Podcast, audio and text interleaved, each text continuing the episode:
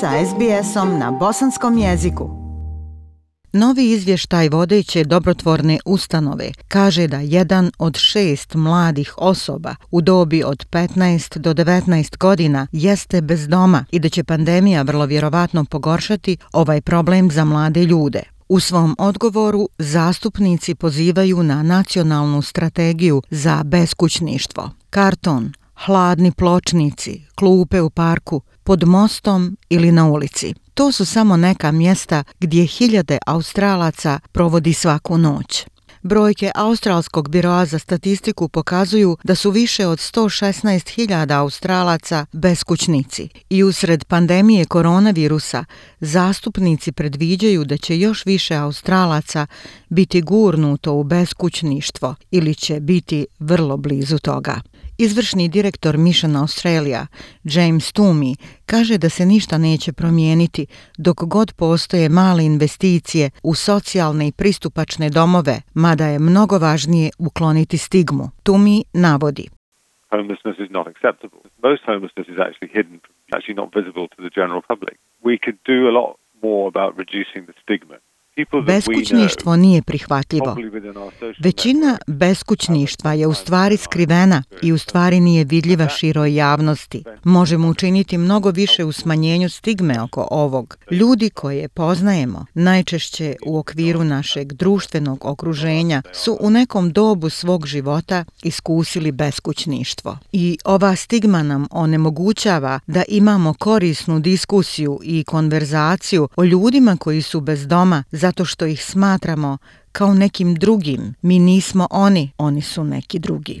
U srijedu 29. jula organizacija Mission Australia je izdala novi izvještaj sa posebnim fokusom na iskustva mladih ljudi sa beskućništvom.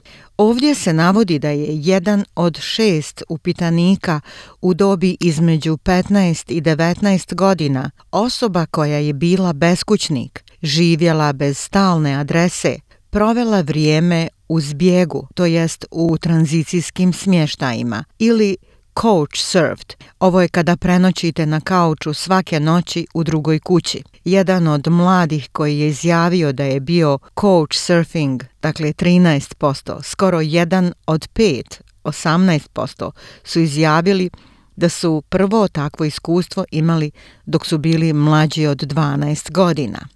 Australski savez za okončanje beskućništva je bio domaćin Rough Sleeping foruma gdje su lideri iz servisa za podršku bili jedinstveni oko beskućništva i pozvali na nacionalnu strategiju. Izvršni direktor alijanse David Person kaže da ukidanje beskućništva nije nemoguće, ali da zavisi od komunikacije i postavljanja ciljeva. Person kaže how much of a pipe dream that many people think that ending homelessness is in Australia. How do we communicate this challenge of homelessness? I think the frame Koliko samo maštanja mnogih ljudi da se završi sa beskućništvom u Australiji Kako komuniciramo sa izazovom beskućništva? Mislim da je važan okvir. Ideja o tome kako ljudi razmišljaju o ovom problemu. Kada raspravljamo o okvirima, o klimatskim promjenama, na primjer, to se zvalo globalno zatopljenje i to zvuči vrlo strašno. I tada mislim da su zagovornici zaista napravili korak naprijed,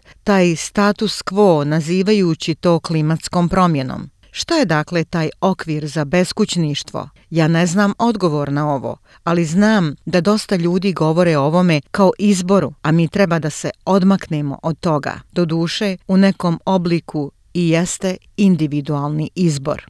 Mission Australia i njena ključna preporuka uključuje kreiranje nacionalnog plana za beskućništvo sa fokusom na mlade ljude, smanjenje porodičnih konflikata, investicije u programe zapošljavanja mladih i obezbjeđivanje odgovarajućih humanitarnih novčanih naknada. Izvještaj također navodi da mladi ljudi koji su bili beskućnici dva puta više su bili izloženi zlostavljanju nego oni koji nisu bili beskućnici, kao i da su dva puta više izvijestili o psihološkom stresu. Oni su četiri puta više u šansi da se osjećaju vrlo tužnim zbog života kao takvog u poređenju sa svojim vršnjacima i također skloni izražavanju lične brige oko porodičnog konflikta, mentalnog zdravlja, finansijske sigurnosti, samobijstva i nošenja sa stresom. Rabin Mendel Kastel je izvršni direktor židovske kuće na Bondiju u Sidneju.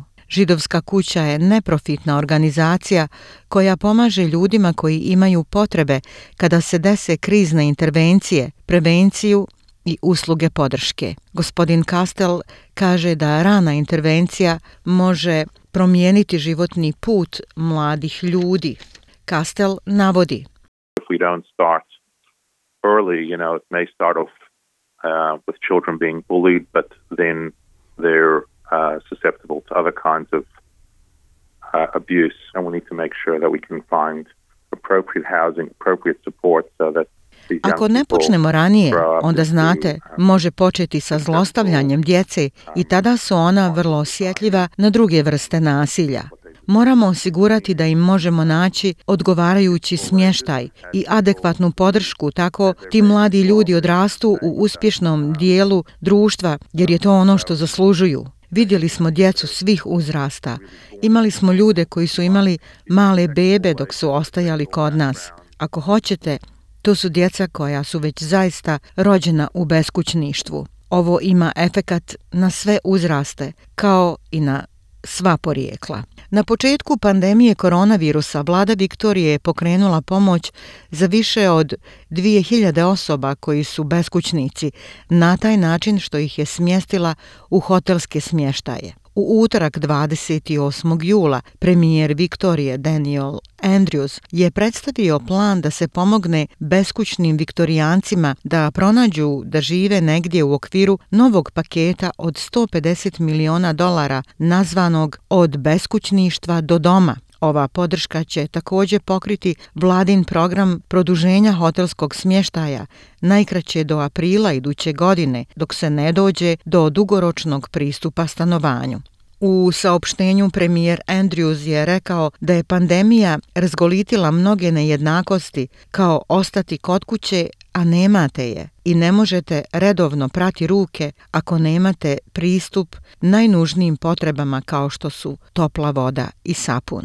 Direktor Lounge Housinga, Bevan Warner, je pozdravio ovu odluku i rekao da Australija ima priliku da bude svjetski vođa u ukidanju beskućništva. Warner kaže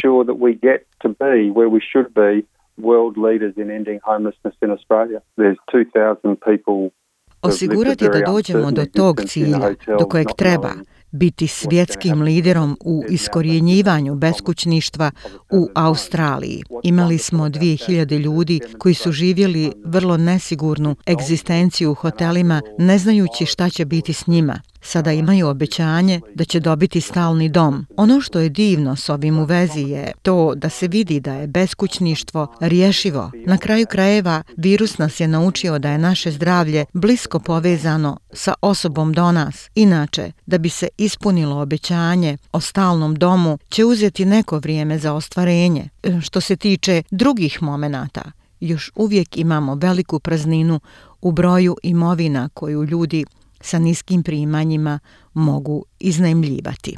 Sedmica beskućništva počinje danas 2. augusta i uključuje sedmicu svjesnosti kampanje za promjenu i akciju sa temom Svako treba dom. Like, share, comment. Pratite SBS Bosnian na Facebooku.